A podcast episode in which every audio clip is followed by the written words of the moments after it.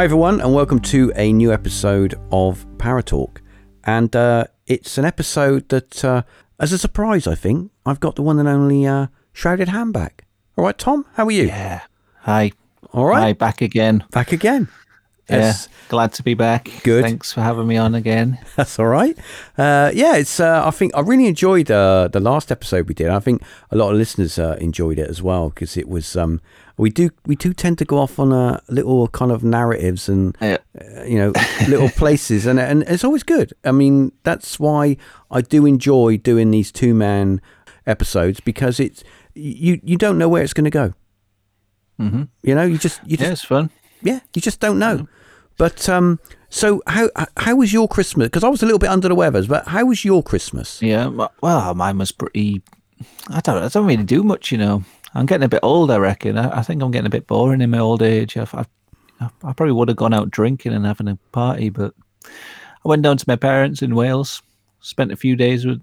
Oh no, they came up here, and then we sort of drove them back.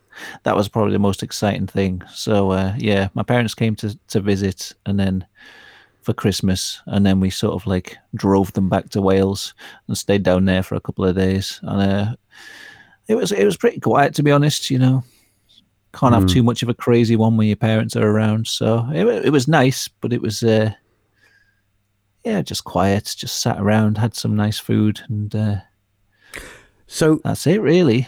you uh, you kind of triggered a, a memory, and uh, uh, we haven't even been going five minutes, and I'm I'm already off on Waffle Alley. But um, you triggered a memory in my head of when I was younger, and Christmas for me when I was young. I don't know about you, but when I when I was younger, and I, I think anyone listening is when you're a child, Christmas is always very a very important time of the year. Not only because you think you're all going to get all the presents you want, but it just because of the the whole festive thing and you know Father Christmas and all that stuff. But um, I every year my parents would uh, take my my me and my brother to our grandparents, and they lived Yeah. um, in the city in Bristol. It's about twenty miles away, and uh, of course we'd go up there, and all the fam- we had quite we've got quite a large family, and uh, all all the relations would be there in this you know this two bedroom sort of you know house. Uh, completely packed in, and uh, you know there'd be a, there'd be the telly, the program, the films on the telly, but the sound turned down, and uh, everyone's in there. But no, and here's the weird thing: my relations, my extended family was is quite large, and a lot of children, and there was a lot of children around that time, especially in the sort of late seventies, early eighties, that were i- in my age group, and um, but I didn't know any of them. So it was like being in a place where you were related to these people, but you didn't really know them. And it was like, you know, you didn't really want to. I was quite, um, quite introverted young kid, and I didn't really sort of quite shy, you know. And I didn't really know what to say to these people. I was like, well, you know, I'm just going to sit here on the sofa and watch uh, The Spy Who Loved Me with the sound down because that's the Christmas film or whatever, whatever the film might have been. But yeah, it's. I mean, I think with Christmas, it's just when you get older, and I don't think it's about. I don't think it's about sort of becoming grumpy or anything like that. But I think that when you do get older, especially when you come out of your teenage years, because Christmas when I was a teenager was still fun, you know. But it was all about going around your mate's house and uh, you know drinking a bit of uh, Scotch Mac and uh, you know bit of a bit of bit of Malibu with some um, with some orange juice, you know, whatever. Go raiding your your friend's dad's drinks cabinet. Don't know if you ever did that, but uh, Yeah, once or twice. Yeah, yeah. but yeah, when you get older, I mean, when you, I mean, I wouldn't say I was, uh, I wouldn't say I was a grumpy old git or nothing, but um, you do, um, you tend to sort of, when you get older, you tend to do a lot of reflecting, don't you? You tend to sort of sit there and reflect. You yeah, it's it's nice. I enjoyed my Christmas. Uh, yeah, I uh, you get to a point where you're just like, do I want to spend Christmas hungover and you know going out and drinking with all the Christmas crowds and doing all a load of stuff, or do I want to just have a nice, relaxing time with my family, sit around, sit in front of the TV, have a few drinks, and just just have a nice, relaxing time and you know, I'm, I think I'm at that stage now. You do, yeah, yeah. You, you tend to you tend to sort of uh, slow down a bit and uh, uh, you know, I mean, I, I must say though, I do one of the things I do miss about um, Christmas time is going out to the shops and seeing all the Christmas shops and kind of hunting for presents, and th- there's none of that anymore. Uh, unless you go to, and I mean, yeah, unless you go to a big city and uh, where there's still lots of shops. I mean, I live in a small seaside town, and our high street is pretty much decimated now, uh, apart from phone shops and a couple of travel agents and um, uh, and a and a Greggs pie shop. Uh, that's about it, really, and a, and a pound shop. Uh, but Ah. you know, Well, I, I live quite close to the city centre, so it's. I, I hate Christmas shopping. No, I, I leave it to the last minute, even though it's that's the busiest time, and I can't stand it. Hmm. I usually try and do it all online, but this week, this year there was, or last year there was all those uh, postal strikes, so I Yeah. didn't even bother ordering anything online. I just sort of just bought whatever I could in the shops at the last second, and uh, that was it, really. Yeah, I'm not a big Christmas shopper, to be honest. Well, as I say, I, I tend to sort of stay in now and do my own thing, and I do like. Uh, I, do- I know one thing I did watch this year. I mean, we're going way off the paranormal topic, but I'm I'm steering us slowly back in, onto it. Was Okay. I did watch? Um, I wasn't very well over Christmas, but I was well enough to sort of, uh, you know, vegetate on the sofa for two weeks and watch TV. I was okay that, uh, to do that, uh, although I was in bed for a few days. But as I started to recover, I tell you what I did watch. I watch every year. I watch uh, a Christmas Carol, and that goes back to me being a kid and being in a play, and it kind of is kind of imprinted in my head that that was that's what I have to watch every year. And um, every year I'll watch one, and I won't always watch the same one. Um, you know, they got your Patrick Stewart one, and you got uh, earlier one than that, um, and The Muppets one. the Muppets one, and there's loads of them. There's a cartoon one, uh, and this year, I I heard someone talking about the one with um, Guy Pearce in. Uh, it was uh, it was made a few years ago, but it was um, uh, had Guy Pearce, the guy from um, you know from Neighbours and stuff like that, uh, in Alien, um, Prometheus and stuff, and uh, he plays um, Ebenezer Scrooge, and I thought, oh, I'm gonna I'm gonna watch this one. You know, I'm, I found it. I'm gonna watch it, and I got to say that I was like, wow, Guy Pearce play it, that is such a dark version. It was a really really dark version of a Christmas Carol. It was uh, anyone that hasn't seen it, go and watch it. And you know, and it don't have to be at Christmas. You can just watch it. It, it is. I really enjoyed it. It really, when, really when, enjoyed when's it. When is that from? Um, it was it was a, it was a um, I think it was a couple of years ago. It wasn't recent. It was a couple of years ago. Uh, but Guy Pearce, just put Guy Pearce Christmas Carol, and it's uh, uh, it really good. It was um, it was a kind of um, I think it was a BBC um program like film thing. It was like Yeah, done like a yeah. film, but really well done and um, quite a little bit disturbing in places because w- what they did with him and his partner Jacob Marley is they they they made them out to be not very nice people. The kind of people, the way they got rich was they'd move in on like uh, failing companies, and they would buy them out for for small amounts of money to get them out of debt, and then they would they would basically sell the company for massive profits, or you know they, it, that sort of thing. They were they were they were not very nice people, but it was he played the part really well, um, and you you saw throughout the film how he's he was changing and realizing, you know, I'm a bit of a bastard. You know, I need to change my life. But uh, it was he did it really well. I'm, I'm a bit of a fan of uh, uh, Guy Pearce and that kind of stuff. I think he's a very underrated uh, um, actor. But uh, Yeah. Oh, Yeah. Sounds interesting. I might check that out. You I've got- should. Christmas Carol's a good story for like. I, I quite like that. Uh, what's that movie? Scrooged. Um, You seen that? No, unless it's uh, what was the one with um, what was his name from Ghostbusters? The the Bill driver- Murray. Bill Murray. He did one, didn't he? Yeah, that's Scrooge? it. That's Scrooge. Yeah, Scrooge. is, yeah. That, is that one? Uh, I remember. I remember watching it when I was a kid and really liking it. yeah, that's more of a. I think that's more of um. I have to, actually I have seen it. I do remember seeing it, but um, uh, it, it's it's got an interesting take on the way that he plays, you know, plays the character, but um, but it's more sort of um, different again. Once again, it's different. Uh, but yeah, yeah, It, is, it is. I I uh, I can highly recommend uh, um, this this version of of uh, Christmas Carol, and it's very dark, and uh, some of the some of the bits in it are a little bit ooh, a bit, bit sort of you know, it makes you feel a bit uncomfortable. But that's good because that shows that it's getting the uh, it's getting you sort of focused into the story.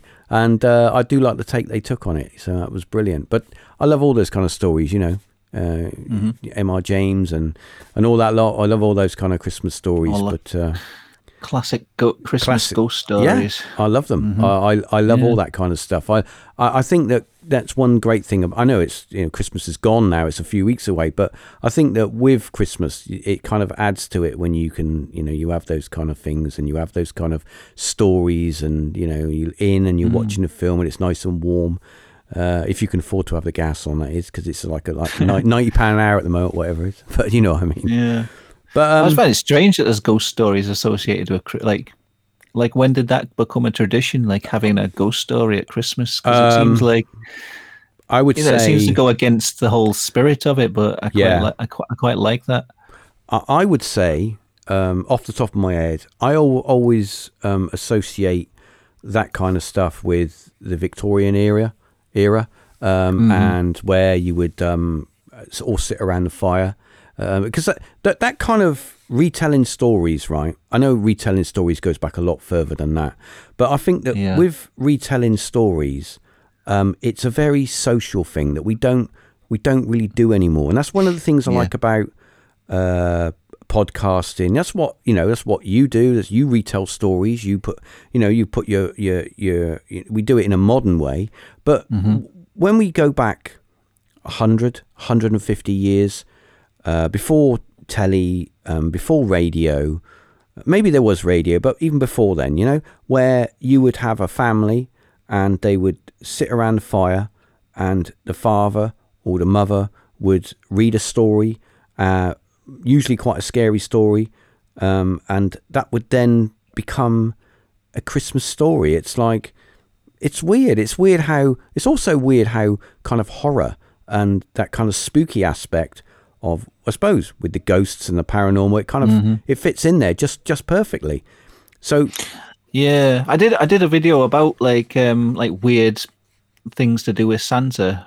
Um, you know, like the, going back to like it, it's like the pagan roots and Yeah. what other cultures believe, and there is a lot of like um almost the same as Halloween, how they believe like the veil between the spirit world is thinned on certain nights. Yeah. there, there is some belief about that around Christmas as well, because it's sort of a it's a time when it's it's like starting to change like the night's starting to turn in is it like the longest night towards christmas something like end that of the year, yeah, because we have yeah. Yeah. Um, we we got uh, the longest day, and it's uh, the, and also uh, it's I- I think uh, with Christmas and with the end of the year and the cold and the, and it gets dark early. Um, I, I would one of the things I would like to find out, and it would be great if I could just go to a database and tap it in. I'd like to see how many people experience paranormal phenomenon around the festive season. And, and I don't mean, oh, you know, I had a few too many Babychams or whatever, and I think I saw something. I'm on about, you know, people actually experiencing something like grandma came back, you know, I came down and grandma was uh, sat by the Christmas tree, and then she just poof was gone. But uh, that kind of thing, and and I would be interested to see how many people, and you know, the festive, the festive time. I mean, Yeah, even Halloween. you know, even like Halloween, and and could those events in some way be a catalyst for people having these paranormal experiences? Because you, you think about the paranormal, right? You think you think about ghosts and going. So, like I can say, right, Tom, I've given you the keys. There's a house, uh, and it's got ghosts in it, and that's all. Here's your packed lunch. Go and investigate, and you're going to stay there all night. And you can go there, and I've already told you all that stuff, and you're kind of going there going, "Oh God, there's a ghost, and he's going to come out and he's going to haunt me and stuff."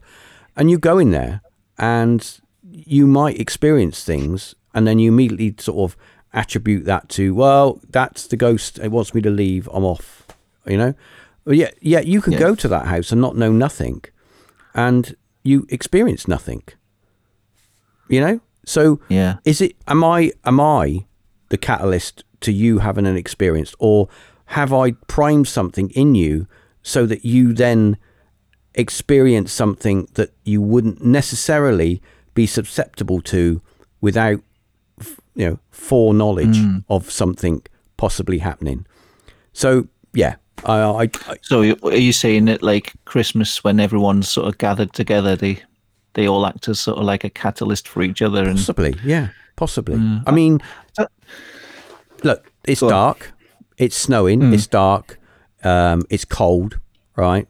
So you got all Yeah. of those things to keep you indoors, right? Yeah. And you want it nice and warm. You're watching the telly, and nothing better than oh, let's watch a scary film, or let's do.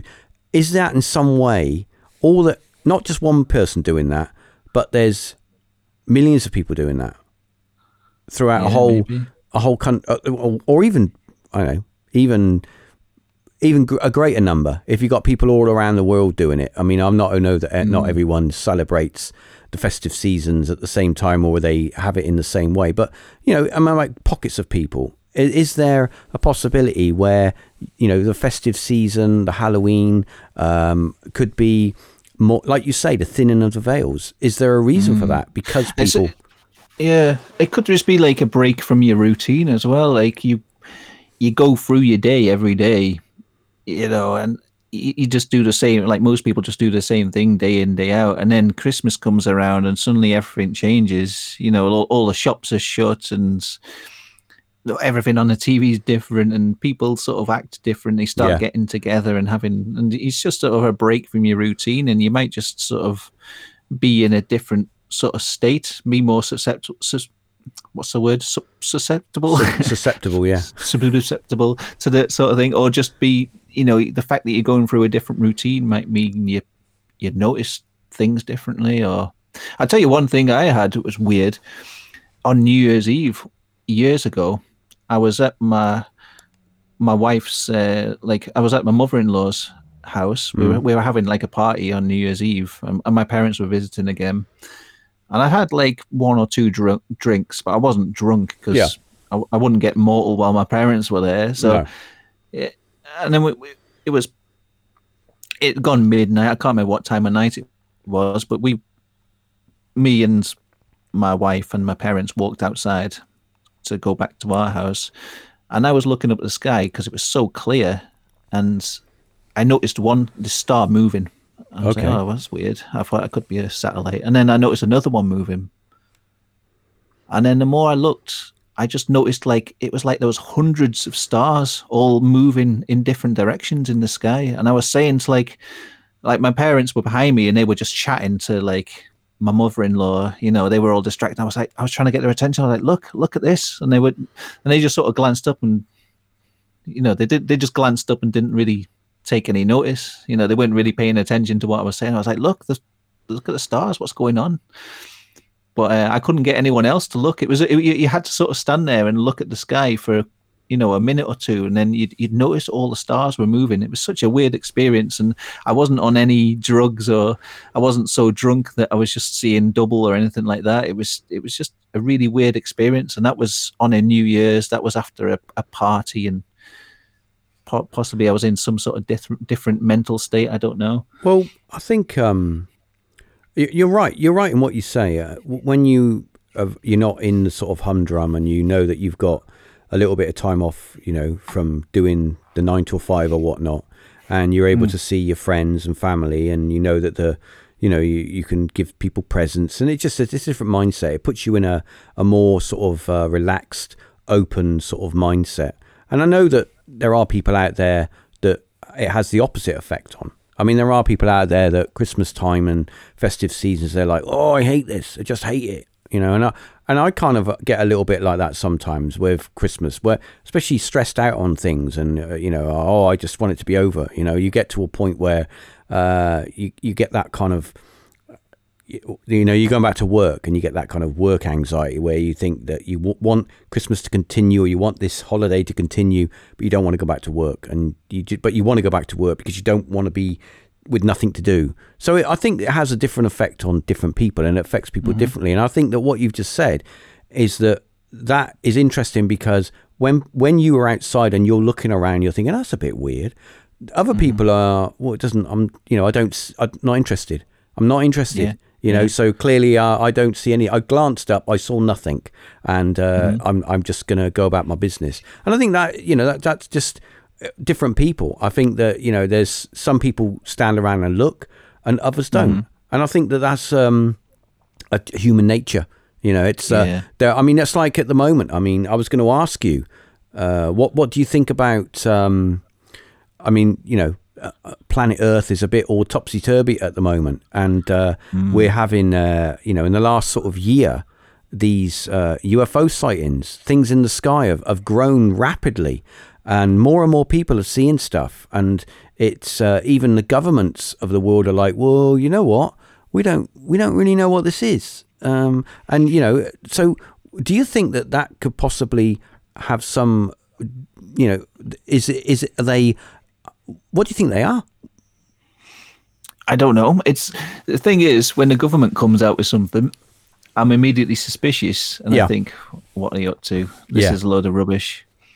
Um, but I know from my own personal experience, and this might just because again I'm slightly out of my routine. I got a dog last year, and I'm out walking the dog at night. I've seen some unusual things in the last few months in the sky. Oh. That, to me, to me, it's as if there's an increase in activity, but I don't know like the the things that they um, are coming out like in the media and the government, they a lot of it's um like historic accounts as well, though, isn't it? It's it's like they're saying, yeah, we we've been sitting on this for years, but we we know these things are out there, and we've just not been telling anyone.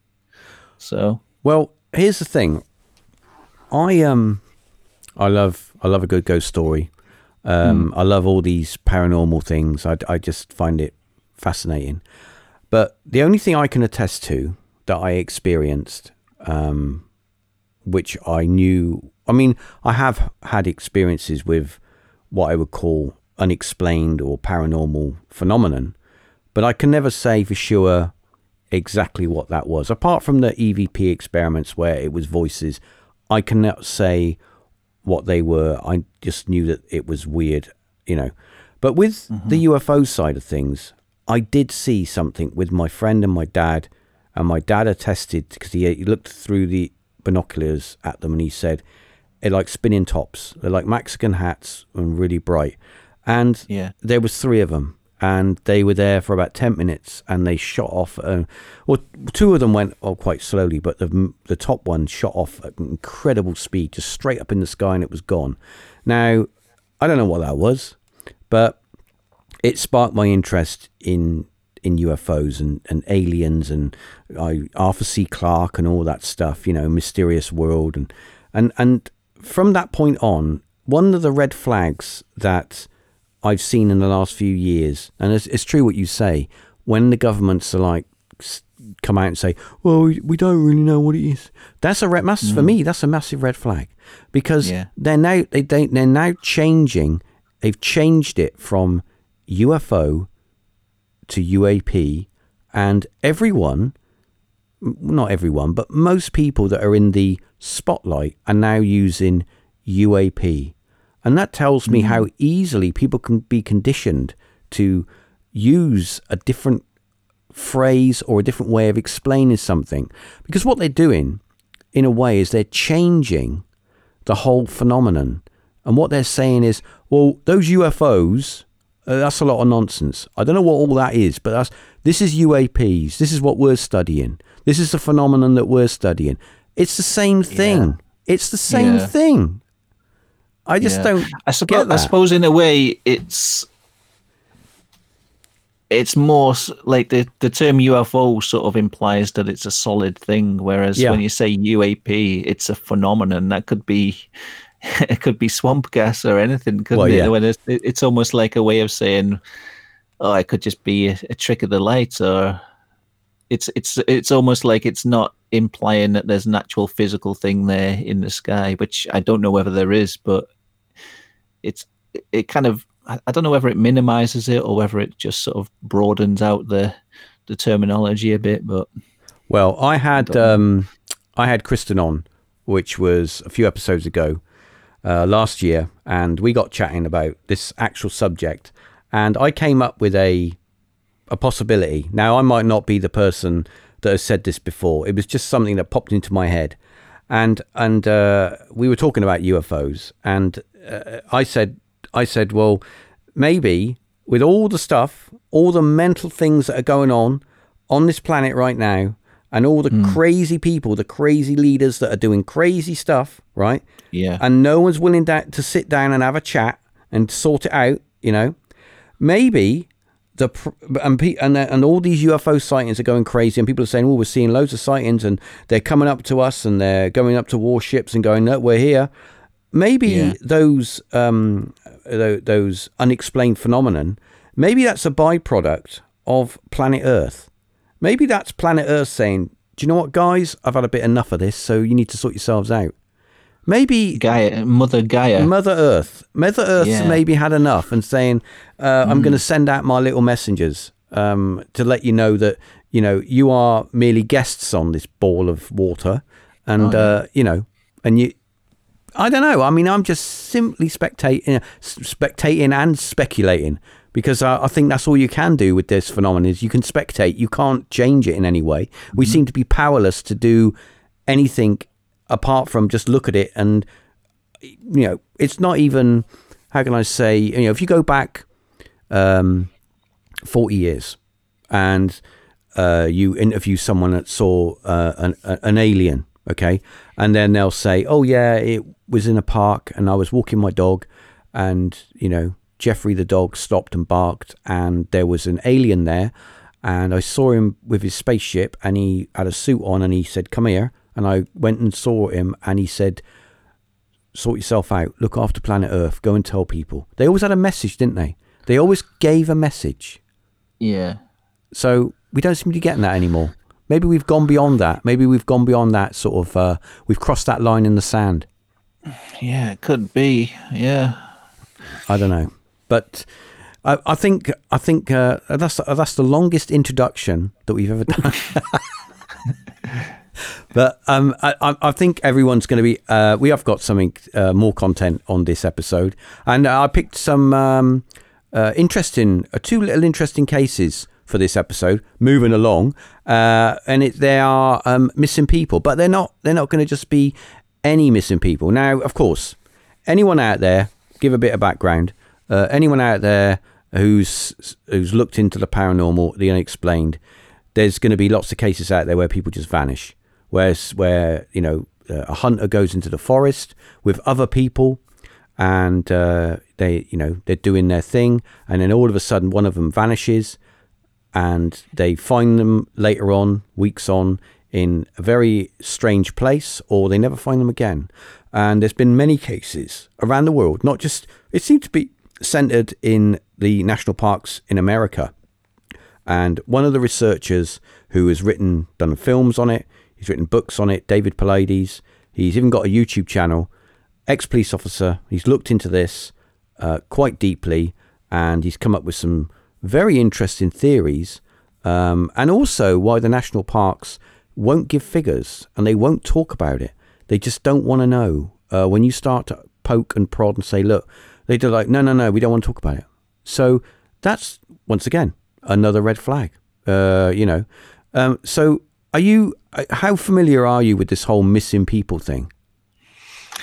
I'm not hugely familiar with it, to be honest. Um, the, the one thing I have seen is that someone made a map of America and they put all the cases of the missing people and then they overlaid a map of the cave systems over the top.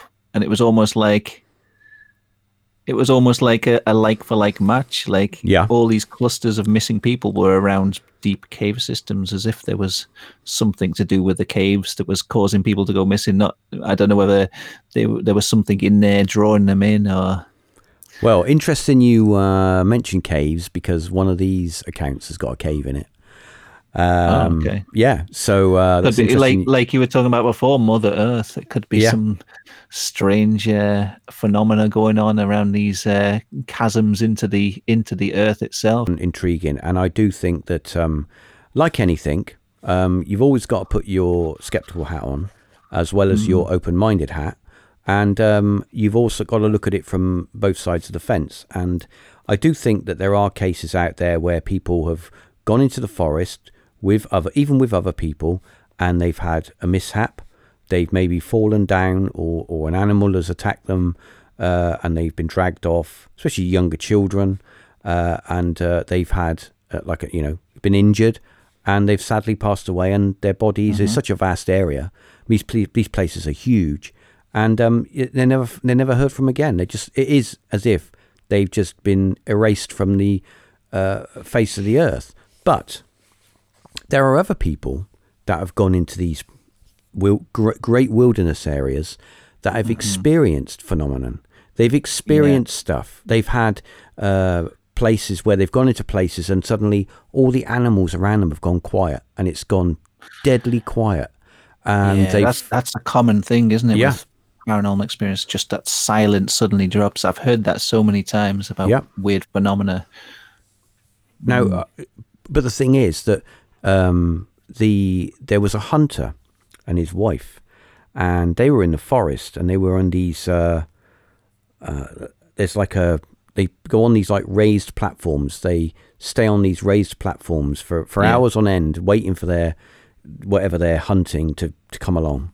And uh, I think it was the wife. They had an experience when they were in the forest, and suddenly she said all of the forest in the vicinity went deadly quiet, and it just everything stopped, and it was deadly quiet, and the the feeling was if as if something was moving, passing through the forest. And she took some pictures with a phone camera, and when she reviewed the pictures, you could see a um, it was almost like a uh, you remember the film uh, Predator when it was went into sort of um, it went into its kind of invisible mode where it kind of distorted the uh, the background where it moved. It was almost Yeah. like there were areas in the picture where the background looked you know out of phase as if something was moving through the shrubbery um, passing through the area where it was, you know, changing and distorting the background. And I remember that there was that was that was many years ago. But there are other cases where people have been in areas, not just large uh, forest, uh, you know, national parks. I'm on about smaller forests. There's a case in. Um, I think it's uh, Epping Forest in London, where people have had um, experiences where they've been walking their dogs and they're suddenly their animals have become very frightened and they won't go any further. And uh, runners have also been felt like they've been uh, being followed, uh, being pushed, um, and getting the um, immense feeling of anxiety um, and panic, like that fear that you get when you're in a situation you've got to get get away. Um, so Yeah. There's something. I who knows? I had. I had an experience the other day with my dog doing that. Actually, Really? You, this this is a, a slightly odd thing, and I don't know what it was. I was walking my dog, and it wasn't like a wooded area. It was just this little grassy area by by my house, and there was a tree up ahead, and it was dark, so you know I couldn't really see what was going on, but I could see a light in the tree. This Yeah. tree, like off in the distance, and it was moving around, bobbing around in the tree, and it was just I, d- I don't know what was going on. I got my phone out and tried to zoom in on it to see Yeah. what it was, and it was so dark. My phone my phone was just picking up like it was just so grainy you couldn't really see, but you could see this light bobbing around in this tree. And I was like, that's interesting. I'm going to get closer. But my, my dog would just n- not go anywhere closer towards this tree. We were, you know, a good 10, 20 meters away, I'd say. And my dog would just stopped and would just not go any closer to this thing. And it was just a little light in the tree. I, I don't even think she could see it, but it was like she could sense there was something weird. Well, yeah, I So, think yeah. animals much more sensitive to their to the environment than we are.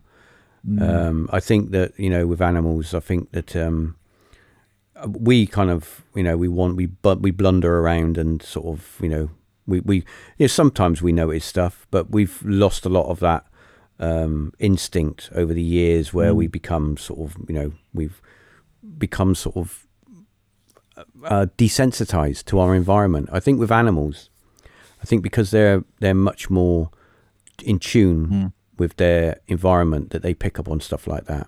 Um, And I think that when you you know you have animals, so another interesting thing is going off of you know this tangent again, but with animals, when you take them into uh, old buildings and you know they they start barking at a wall, and you think, what are they barking at? What what what can they see there that I can't see? Well, they're obviously Yeah. picking up on something, um, and Yeah, whether yeah. they're trying to bring your attention to it, or um, or they're trying to scare it away. But there are other animals that go into buildings and they'll get so scared that they just will whimper and just won't move. So there's something affecting them, uh, whether it's Yeah. environment or it's something in there that we're not picking up on. You know? Mm. I've noticed. I've noticed my dog like Her ears will prick up, and then she'll be like looking up the stairs. There's no one else in the house at the time. You know, my wife will be out at work or something. and She'll just be like oh, looking, like, like looking intently up the stairs, and I'm thinking, what you're looking at? There's nothing there. I think should just- yeah, I just think that animals just pick up on stuff, and we're you know we we could uh, we we we just haven't got a chance because you know we're in our little bubbles. But anyway, let's let's just jump. Yeah, sorry. I, I, I No, no, it's created fine. Another diversion. No, no, it's fine. That's fine. That's fine. I'm going to jump in the first. Uh, I'm going to. I'm going to tell you this story. Uh, I, I purposely now, listeners, I purposely haven't told Tom uh, any about anything about these stories, these accounts, because I wanted to get his. Um, just wanted to get his reaction. You know, because they are. You know, you know me. Uh, when Tom's on, I try to find some really weird stories, and I got some weird stories. So our first one comes from uh, September the 6th, 1937, Oak Grove, uh, Arkansas. And it's uh, based around a young girl called uh, Florence Jackson. She's only a few years old. She's not like, uh, I think she's three. I think she's three years old, something like that, three or four years old. Um, so they are going on a they're going on a car trip, and uh, they're going to visit them. The mother has got a um, a brother who owns a sawmill, and they're going to go for like a family day out and visit the brother and have a look at his sawmill. So they all pile in the car, and so it was the mother and father, um, the grandparents. They were in the car, and the young girl. And they drive to the um, the the location, but because the location is kind of way out in the middle of nowhere, they can only go so far by car. And they decide that uh, they must park the car up and do the last stretch of the journey on on foot, which is like walking through like a wooded area. There's like a pathway, and it and it takes them to the mill because this mill place was in the middle of nowhere. So Florence, okay, she was wearing uh, some new shoes. She had some new like red shoes she was wearing, and uh, she started walking with her parents. Now the grandparents decided to stay in the car and wait, so they stayed in the vehicle, and the mum and the dad and Florence got out of the car and started to do this walk all the way to the um, to the brothers brother you know the the mum's brother's sawmill, and um, they start doing a walk and they get they get a little way in, about a mile or something like that. And the little girl, she's complaining that her feet are hurting. And can she go back to the car because her, her feet are hurting? And so her mum says, "Okay, well, it's just a straight line. Run back to the car and stay with your grandparents while we go and see, you know, your uncle, whatever." Uh, so off Florence goes back to the car, um, and nothing nothing more was said. So parents go off, see see their relatives, their, their uncle and that, have a little chat, cup of tea or whatever, and they take a walk back, and they walk back to the car. And as they're walking back to the car, they're looking and they can see the grandparents in the car, but they can't see the little girl, at the daughter. And they get back to the car and they say to the grandparents, um, "Where's Florence?" And they're like, "She was with you. She, left with you." And then they explain, "Well, yeah, but she, her feet were hurting, so we sent her back to the car. She wanted to come back to stay with you so that she could take her shoes off." Um, no, she never arrived. She didn't come back. So immediately they're calling for her and thinking, oh, God, where's she gone? You know, wandered off. What's happened? Um, they decide to call the um, like the emergency services because obviously you know it's a big area and they're worried that you know what's happened to her. So the authorities got together over 700 people, searchers and rescuers, to search this area. It was a you got to remember it's quite a big area, and they they search they they search in this whole area right. Uh, after a little while, they one of the one of the searchers they find something. They find her um they find her shoes, okay, and then a little a little further way in they find her she was wearing like stockings like leggings. Um, they find those, and they're on like a ledge, but they're they're at some distance apart, almost like she was undressing as she walked up this ledge. Yeah. Right. Now, so they find these pieces of clothing, right? So they go into um, uh, continue the search the following day, and on the following day, um, there'd been like over the time. It was you got to remember that this area is suffering from heavy rain, and it was quite bad weather. So the following day, they do a little bit more of a search, and uh, they find a um, uh, a piece of like her dress on a on like a, a, a bush, a prickly bush. So they realise that they're you know they're on the um they're on the right route to where she might be, the area. Um, but obviously, they also find it a bit weird that they're finding bits of her clothing. Why is she uh, in an area that's been raining? It's wet. It's wooded. Why is she taking her clothes off? What's what's going on there? So it's on September the tenth, right? Now remember that she went missing on uh, September the sixth, so it's the fourth, the fourth day, right? So on uh, September the tenth, Mrs. Goodwin, right, a farmer's wife, uh, they lived four miles away from the area where Florence went missing, right? Uh, she spotted a young, half-dressed girl on the other side of the creek, which ran at the back of their property, which was the farm property, right? And this girl was calling out to the to the lady, right, to get her attention. So the lady sort of waded into the creek to get the girl, and they noticed that Florence was carrying with her a tomato and some edible weeds, right? And tomato in one hand, some weeds in the other, and that her dress, or what was left of it, was all kind of disheveled and ripped. She was covered in little cuts and nicks. She wasn't wearing any shoes, bare feet. Okay. So the lady gets the girl and she gets re- reunited with her family. She, Florence gets taken to the hospital because they obviously want to do med- medical checks on her and make sure she's physically okay. And o- only because she has been out in the cold, in the wet, you know, hypothermia or whatever, uh, she's physically fine apart from uh, physical cuts on her. You know that that's that's all that's wrong with her. Anyway, so the the thing is right, all right. Uh, the thing is that uh, it, it gets from this point on, it starts to get uh, a bit weird, right? A bit sort of um, like the sort of thing you would get in like a, a creepy film. Right. So. Uh, Already pretty creepy, to be honest. Right. So when the the the the, the uh, authorities, right, they come to talk to her and they want to have a chat with her because they want to find out uh, where she's been and why she took all her clothes off, basically. Um, so she tells, right, that um, she te- Florence tells the story of how she got lost, and she says that she found herself in the forest, and that the first night she spent in a log, and and another night she spent spent in a tree, and then on the third night she spent that on a flat rock, okay, and the fourth night she spent in a cabin with a black man and a black woman deep in the hills. Okay. All right. Now, so potentially a couple had found her and given her some shelter, I suppose. I don't know.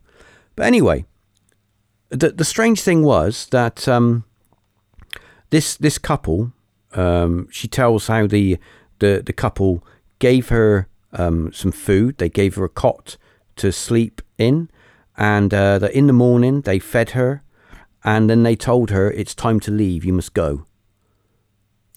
All right. And Okay. Florence got quite angry about this because she didn't want to leave, I suppose, because she felt safe. And she hit out at them, but they said, no, you must leave. And they basically, I remember that over 700 people searched this area previous in the previous four days, and not one of them reported seeing a cabin in the woods. Okay. So that would have Yeah. been that would have come like this is a wooded area and it's quite densely wooded. So an open area with a cabin would have been quite, you know, quite a sort of uh, standing out.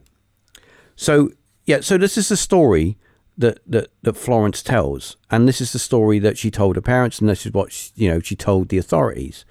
Um, One thing, so we, we, there But she didn't say anything about removing her clothes. no, she just said that she found herself in the woods, and um, and then she told she she relayed how she slept in different places, and then on the fourth night, this couple, um, she was with in the cabin with this couple. So there were parts of the story that she wasn't very forthcoming with, but Yeah. um, here is some um, interesting uh, questions that I ask myself and others have asked. Right. Right. How was she able to walk a small child through dense woodland over four miles? Okay. Yeah. So that the uh, lady, uh, the farmer's wife, was able to see her. How was she also? How did she Barefoot as well. barefoot? How was she also able to trans- transverse that area in heavy rain with hardly any clothes on? Yeah. All right. Also, how did she know what plants to eat, what plants were edible, and what plants might have made her very, very sick?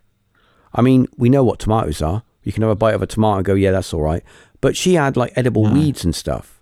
So, Yeah, but do, do do tomatoes grow in the woods? Like, where did she get that from? well, mm, I don't know, a random tomato plant in the forest. I don't know. Did they? I So, that sounds uh, like I don't know whether that happens in Arkansas, but I've never I've never seen a wild tomato plant like just growing. I, I would. Somebody from Arkansas would have to tell us about that. Maybe, Or maybe she maybe she got it from the cabin or something. Possibly. Possibly. Maybe they gave her a tomato. But um, I was going to say that they must have given her some stuff to eat because how would she know what to eat, what, what to pick Yeah. up and what to eat? Uh, but anyway, my, so my last question is who are the people in the cabin? Mm-hmm. Why did they not contact the emergency services? Yeah. why did they not ask where she come from and why she had any you know why was she was so disabled and why was it the keenness to get you know usher her out the door and get rid of her and why did nobody that was doing a search ever find that cabin it's a very strange one. Yeah. but And why did why why do wasn't she attacked by some kind of carnivorous animal? Because surely there's something in those woods. It does happen. To eat her. Yeah, it does happen. Um, there are many cases where small children have gone off the track and a mountain lion has grabbed them and stuff like that. It does happen. And because of a little kid, very light, they've gone and whisked away in an instant. Um, And these animals, they, they know how to be quiet. They know how to sneak through the woods because that's their job, you know. Um, but that's the first uh, case, which is very. Um, I mean, that happened back in. It was in the paper and everything back then. It was 1937, Oak Grove. Yeah, um, very very interesting. But here's another one. I got another one. This is um, Mount Shasta area, uh, Fowler's Campground, Northern California, and this happened in 2011. So I picked another one which was up to date. And now the the, the young the young kiddie in question, um, he his parents are quite protective over him at the time, and they didn't want his name being published, so they just called him John Doe. Uh, three years old, so the, obviously the parents withheld the child's name. Uh, the family were camping in the area uh, when the this is when the young boy suddenly vanished. Um, he was uh, they were put basically pitching tents to camp. The, the the young child was you know playing and stuff, and he just he disappeared. He was gone. Uh, they looked for him. You know, they looked for him for a while, and then they decided that they had to contact somebody. They contacted the authorities, and uh, it it was a five five hours into the search. Uh, one of the deputies found the boy not far from the campsite. The boy was hiding, curled up under a bush, um, calling for help. Um, and the child, the child was then obviously returned to his family. Now, How, how long was he missing? Sorry, I was five hours. five hours. So he was gone for five hours. Mhm. They found him on a, off of a slightly off of a track, uh, curled up under a large bush, right? Um, like calling for help. All right. So you could say, without skipping on, you could say, "I've done it. You've most probably done it, and people listening to this have most probably done it. When you're a little, when you're a little kiddie, I've done it. When you were a little kiddie, I got I got lost on the beach, and I knew the area where my parents were because they purposely set up their little beach thing by the pier. And They said, if you hmm. get lost, just come back to the pier because we're going to be there. I didn't. I went completely the opposite way. I panicked and I just ran, thinking, oh, if I keep running, I'm going to find my parents. I ended up right down the other end of the beach, like half a mile away. And it wasn't some beach warden found me uh, and then obviously walked me back and eventually found my parents. But when you're a little kiddie, you just kind of panic a little bit, don't you? You don't think, you're not, you know, I'm not saying that all children don't think logically, but I didn't think logically. I was a little kid, you know. yeah, when you I- panic, you don't, especially when you're a kid. So that could have happened to this little kid. He could have like gone, oh, I don't know where I am. I'm gonna just jump under this bush and have a little cry. Yeah, Maybe call for some help. But we don't know. Well, hang on a minute. We we might know because apparently a little bit more happened to him to upset him than uh, what what just getting just getting lost. So three weeks later, okay, after this had all happened, the the little boy had kind of you know returned to reasonably to normal, and uh, he went to visit his grandma, right? And uh, his grandma was still a little bit intrigued as to where what happened because she she felt that something else was there, something else happened. She just felt that it was a bit weird, you know. Hmm. So um, the the grandma said, "Look, you know, what happened? You know, what happened? Because he's a little three-year-old boy, so you got to be, you know, you got to ask him in a certain way. What happened?" And he said, "Well, here's the thing, Grandma. This is what happened." He, he said, um, in a- in a three-year-old way, you know, I'm just being a bit more grown up, but uh, he said, "What happened was um, the evil version of you took me, and." Uh, yeah, yeah. He said uh, the bad grandma took me. Uh, I I met her on the on the path, and she took my hand, and uh, and and took me away. And she's like thinking, Oh, she's thinking, ah, okay, this is a bit weird. So yeah. she's she inquires a bit more, and it gets weirder. So the bad grandma um, took took him away, which looks just like the normal grandma, but she's the bad version. Uh, So she took him away, and she led him into the into the woods off the path, into a forested area, a wooded area, and uh, into a, a a cave, like a cave entrance, right? And he and he went into the cave with the grandma, and uh, he, he he noticed that there were lots of bags and old rifles in the cave, covered in dust. He said that they were like you know uh, camping bags, hiker bags, and they had like um, uh, cobwebs on them, right? And now I mean, he's a three-year-old boy, right? So I'm, I'm, I, it's, that's really kind of he's taking notice, you know. But he says he sees these bags with cobwebs on them, and he sees old pistols and rifles and stuff uh, that look look look look very old, right? Right. So uh, this is where things get even um, even weirder. He then notices a, a small amount of people stood at the back of the cave, uh, next to each other, slightly spaced apart. Few men, few women, and uh, he said they looked a bit. Um, they were they were motionless. They were like they were like statues. But he said they all had um, very strange, uh, twisted expressions on their faces. Um, And they didn't say anything. They didn't make any moves. They were just totally still. Then, uh, at this point, he realized, okay, he realized that his grandma wasn't actually a person, but he then realized that his grandma was a robot. okay, now I'm Right. I'm just re- I'm just relaying what it says here. He realizes that his grandma's a robot. The bad grandma is a is a you know is a robot, and uh, and he notices that her face looks different. It looks shiny, like uh, synthetic, uh, and he starts to get quite um quite scared and upset. He wants to go. He wants to leave. Right.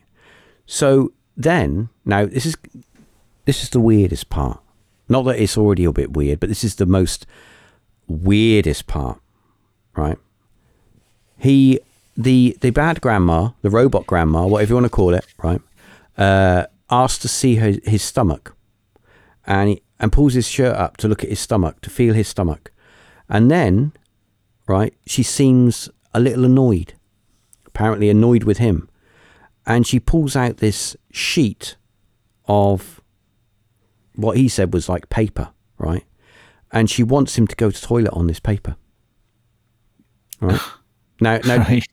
he won't. You know, he can't. Right? He starts to get more upset, and so the the bad grandma gets angry and tells him, you know, sort yourself out, and takes him back out, uh, and leads him to this bush, and says, "Go under there, stay there.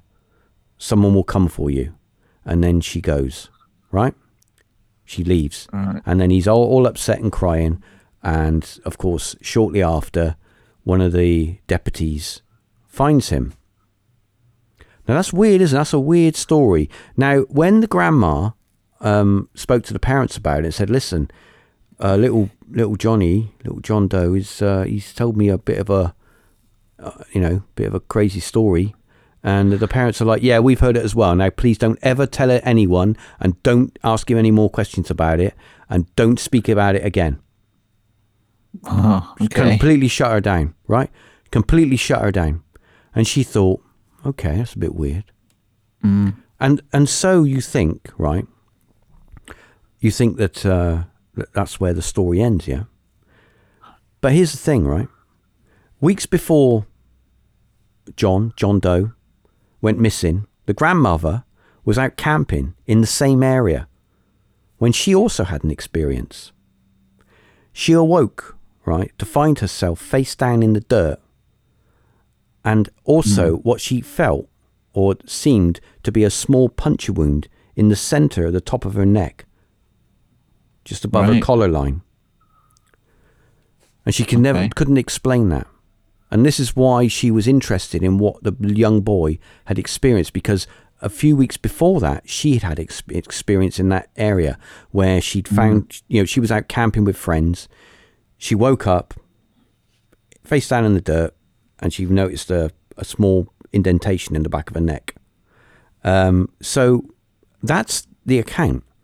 Um, what do you, what do you think? The aliens? What what, what what's going Right, on it, there? it sounded, yeah. I mean, it sounds like this is what I immediately thought was when you said that about the punch in the neck. They've Yeah. taken something from her, Yeah. and they've created some kind of grandmother clone. And when they were trying to get him to go to the toilet on a bit of paper, that that was possibly another attempt to harvest DNA, A medical procedure. something like that. That's weird. Or it could be, um, you know, some kind of doppelganger.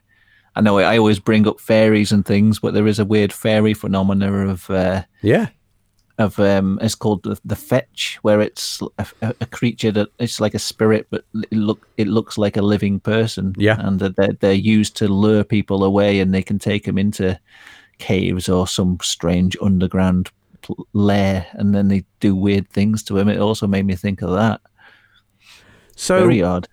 I'm And it doesn't. It doesn't sound like sort of thing like you know a kid would might make up a story, but it's it's got so many like weird details in there. Like, Yeah. why would the kid just make up like being told to go to the toilet on a bit of paper and Yeah. all these guns with cobwebs on them and people standing at the back of the cave that are motionless? There's, there's so many like weird elements in that story.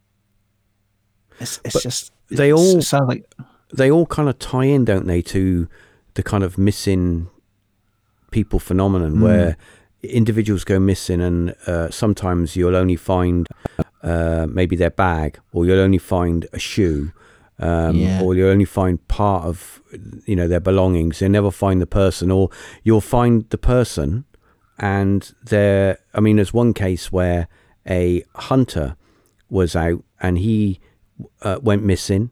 They found his um, uh, his his his um, buggy, his four x four buggy thing that he rode, and um, then they eventually found him, and he was halfway up a tree. He he was deceased. Um, they said that they he obviously passed. There wasn't any, um, you know, there was no bite marks or anything on him. Um, but the weird thing was that his his um, his clothes were on inside out.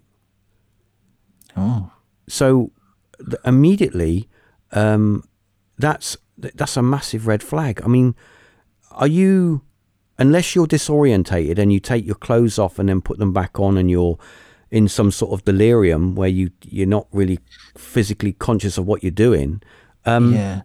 But how do you get halfway up a tree and then die of like what of hypothermia or whatever, um, and then y- your clothes are all inside out? I mean, it, it's I mean it's, it's you go back to um, abduction cases where people have um, uh, you know a, um, an experience because that's all you can say is an experience whether it's a, a physical experience or a mental experience where they wake up and they've got garments on clothes on which are clearly been put on been taken off and been put on there's a case where uh, two individuals uh, the a I think it's A56 or the A. It's uh, two guys on a road, middle of nowhere.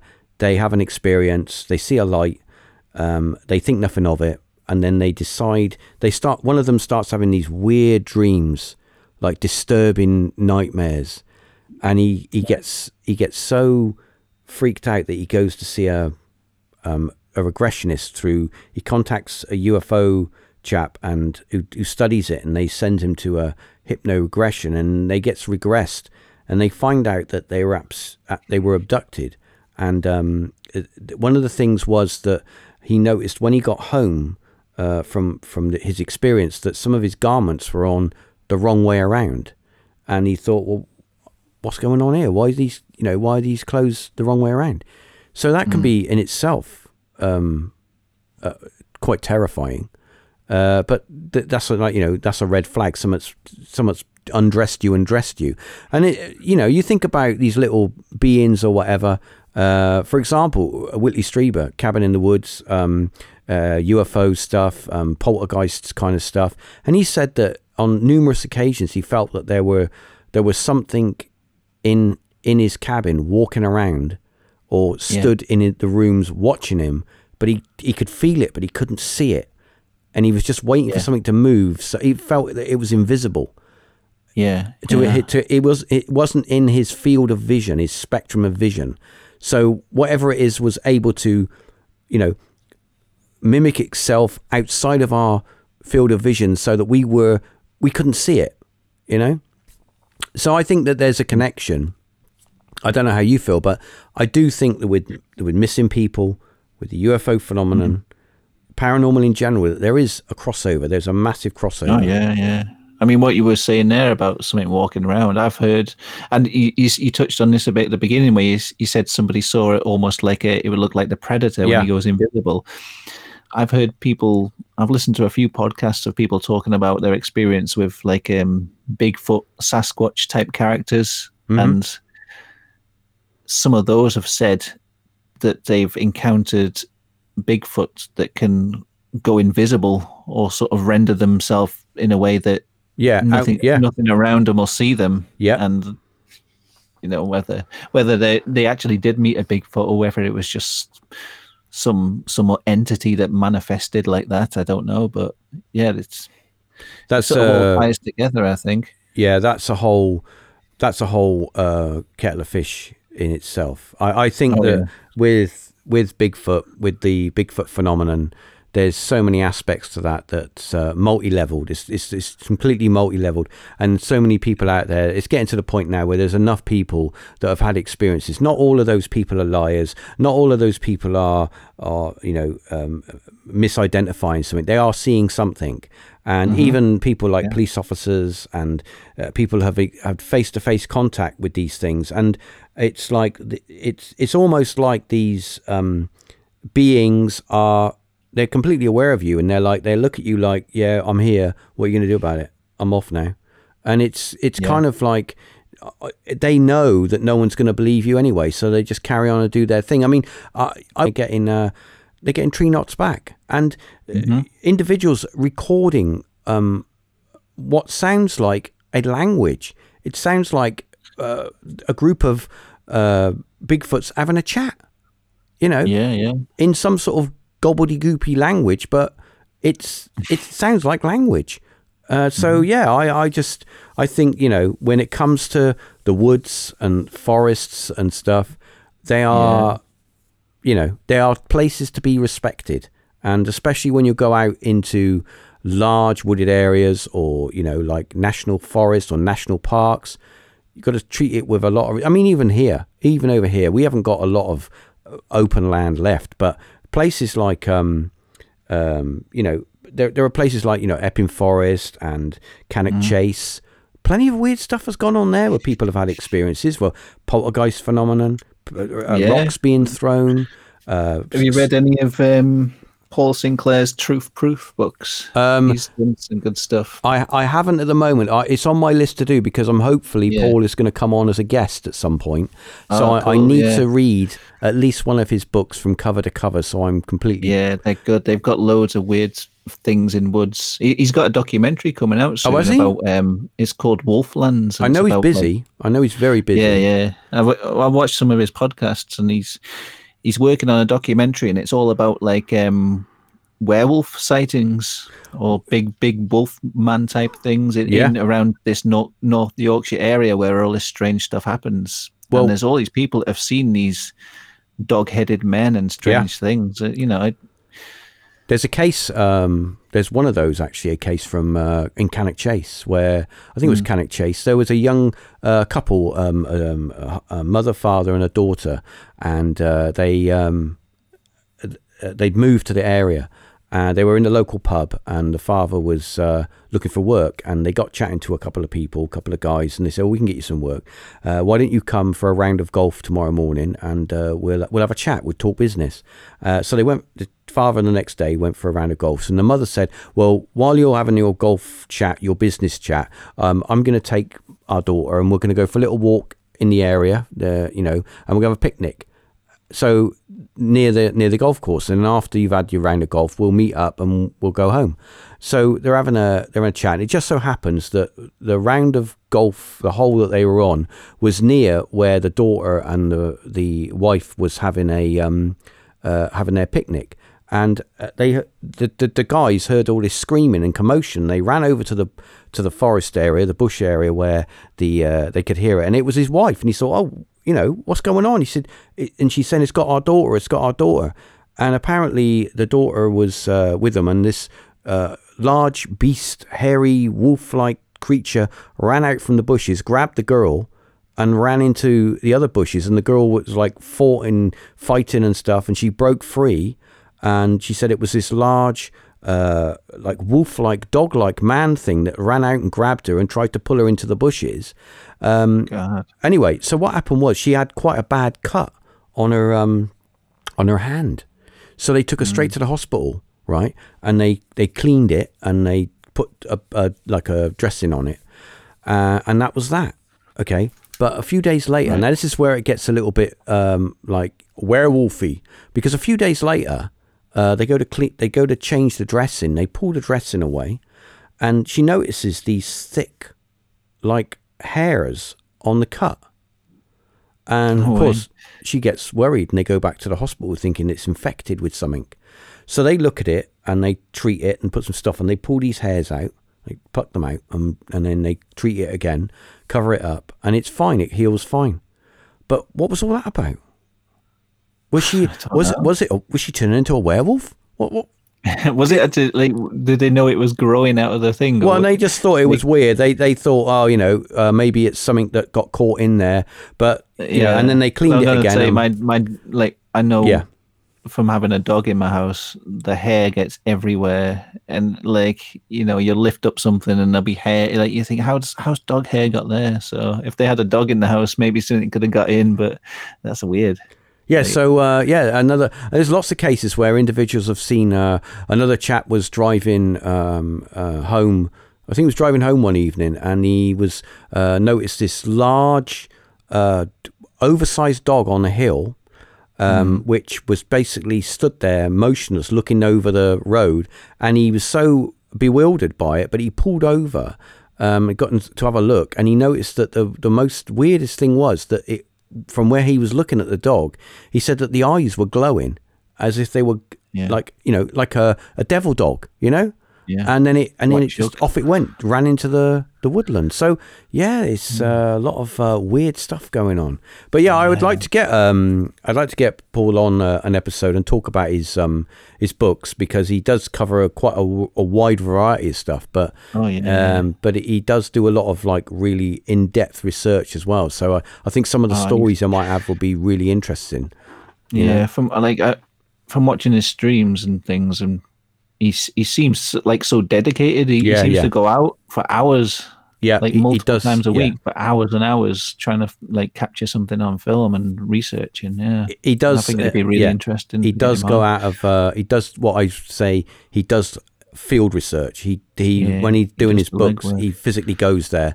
Um, mm-hmm. and that's that's one of the best ways to do it is to go there and put yourself in that position so you can write from a from a position where you are there and what are you experiencing. So uh, yeah, yeah. But I'd like to um, I'd like to pick his brains because he does um, he, he he does a lot of research and in for I mean I've seen yeah I've seen some of him on listened to him on some of the podcasts and he does he's very mm-hmm. knowledgeable about a lot of the uh, a lot of the phenomenon so it would be good yeah.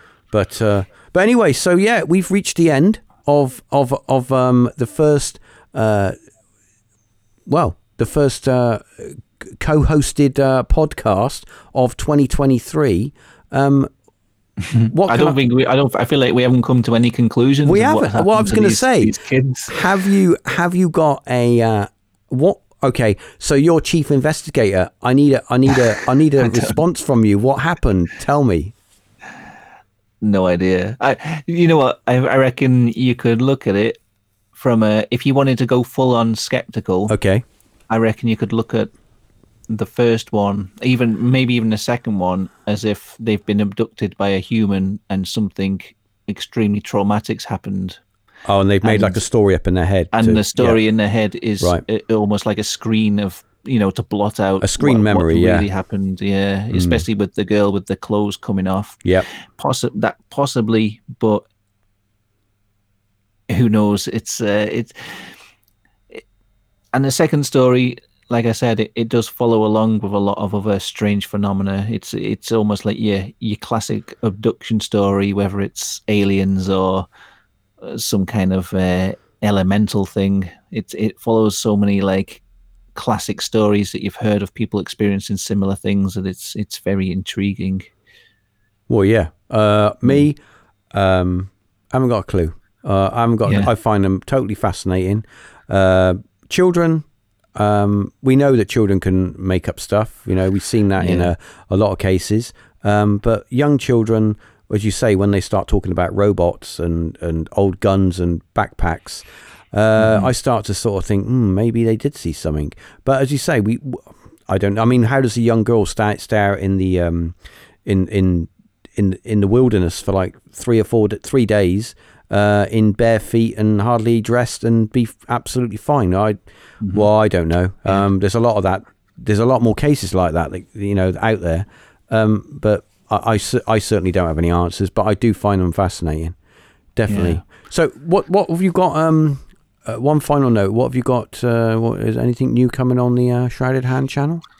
Uh, yeah, I've got a video in the works. It's about um, well, I don't want to say too much to give it away. It's No, no, a little weird- teaser. uh, Just a little it's, teaser. it's a weird, a weird case. It's nothing paranormal. It's just a sort of um, what will I call it? It's it's a strange death, but it's got a weird like what happened after the death was a bit odd. The the family acted in a strange way. It's Well- been in the news quite recently, so people might be able to guess what it is. But The- uh, I've, w- I've been researching it, and it's quite interesting. So The, the weird one that you did uh, some time now ago was the guy that uh, made his grave under the house and put himself Oh, in yeah. and shot himself. Was he shot himself? Didn't he?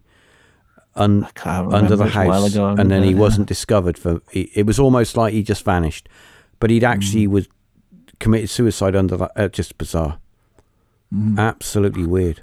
But yeah, some of those stories. You listen to some of those stories, and you, you just think, "Wow, this is a a really weird world we live in." Mm-hmm. But uh, but yeah. Anyway, so um, well, thanks for joining me, Tom. Um, oh, I have No got um, uh, as as I've said, um, I've got some live streams in the uh, uh, uh, the planning stage for. Hopefully, they'll start next month. Um, you're on the list um, to do something like that. I don't know what we're going to do yet, as in topics. I think it will maybe a freewheeling. Uh, we might find something to talk about. There's always something to talk about. Um, so uh, How about how about time slips? That's an interesting. yeah, we could do some more time slips. We could do some modern time slips. I, I love time slips because um, there, there's all I don't know. I just think there's some, you know, there's some there's something mysterious about time slips. So yeah, that's that's a good idea. We could do something like that. That'd be cool. Yeah. Um, I mean, you don't have to. It was just a, a idea that suddenly just popped into my head. no, we well definitely we could do something. Uh, we could definitely do. Um, well, you see, the thing is, what I want to do is I want to choose. Um, I want to do at least two live streams a month um, on YouTube on the YouTube channel, um, and I think that that would be quite good. And I want to have like you know regular people on there like you and a few other podcasters that uh, you know that come back on uh, on a on a sort of bi-monthly or every couple of weeks on. And then we sort of we, we look we sort of walk we walk ourselves through all these different playlists with individual people and stuff. And maybe do a, like a round table as well. I'm thinking about doing a round table getting a few people together um, who are have got different not not necessarily different beliefs, but also different thoughts on what those things might be. I think that might be quite cool to to throw some questions out there to people and, and see what we get back and see what answers because everyone's got an opinion and it's great to hear everyone's opinion of what things might be. I think that'd be quite cool. So I'm I'm working on lots of different things for this year. Um, but obviously I, I I'm one of these people where I'm a little bit like you, Tom. I'm I kind of um I kind of sort of sit on things until I'm 100% happy with what I'm going to do. I, I'm not one of these people Yeah. to sort of jump in and think, oh, let's just make it work. I can't do that. I, I just can't do that. I just, eh, if I tried to do that, I would just make a complete mess of it. I'm one of these people where I just want to think, right, I have an idea. Um, I'm going to do it, but I need to make sure that it's 100% it's going to work in the sense that the way I want to do it. Um, and I think that with, um, I want to, in a way, start a streaming, like paranormal, um, not a TV show, but more of a sort of a, a chat show, like twice a month, so that people can come in, just jump in and have a listen, and it's not it's not overly specific. They haven't got to know about a topic. They, you know, as long as they've got an overview of the paranormal, they can sort of pick it up as they go along. But they can also interact. Well, where we have um, people who come into the chat room are part of the show as well because they can ask questions and we can basically pick up on what they're asking and and use those as talking points as well. So yeah, it's going to be fun. I'm quite excited. Yeah, sounds good. That. Yeah, I'm quite excited. Um, and I say I'm just working on a logistics net at the moment. Um, really excited, and I think people will enjoy it because they're, you know, the YouTube crowd are a little bit different to the podcasting crowd, as in podcasters that download it to their phones and stuff. And I think that I'm keeping both sides happy um, with uh, some visual stuff and also some audio stuff. I think it'll work. It'll work nicely. It'll play off of each other. And of course, you know, I've got a small group of people around me now, like yourself and that, that come on and put the, you know, your two cents in. It all adds to it. You know, I think it's good. But anyway, so yeah. Um, once again, Tom, thanks for coming on. Um, you say we'll you'll be back next month with we'll be doing something. Um, Yeah, th- Thank, thanks to everyone uh, for listening. I hope you enjoyed it. Uh, I hope I don't know how long we went for, but we went for a little bit longer than what Bloody we ages, probably. we said. Usually but, do. Yeah, we, we just all right, it's always fun. I mean, I enjoy talking to you. It's, uh, we always go off on these little tangents, but uh, but anyway, as I say, uh, thanks again, Tom. Thanks for listening, everyone, worries. and uh, until the next episode, see you soon. Bye.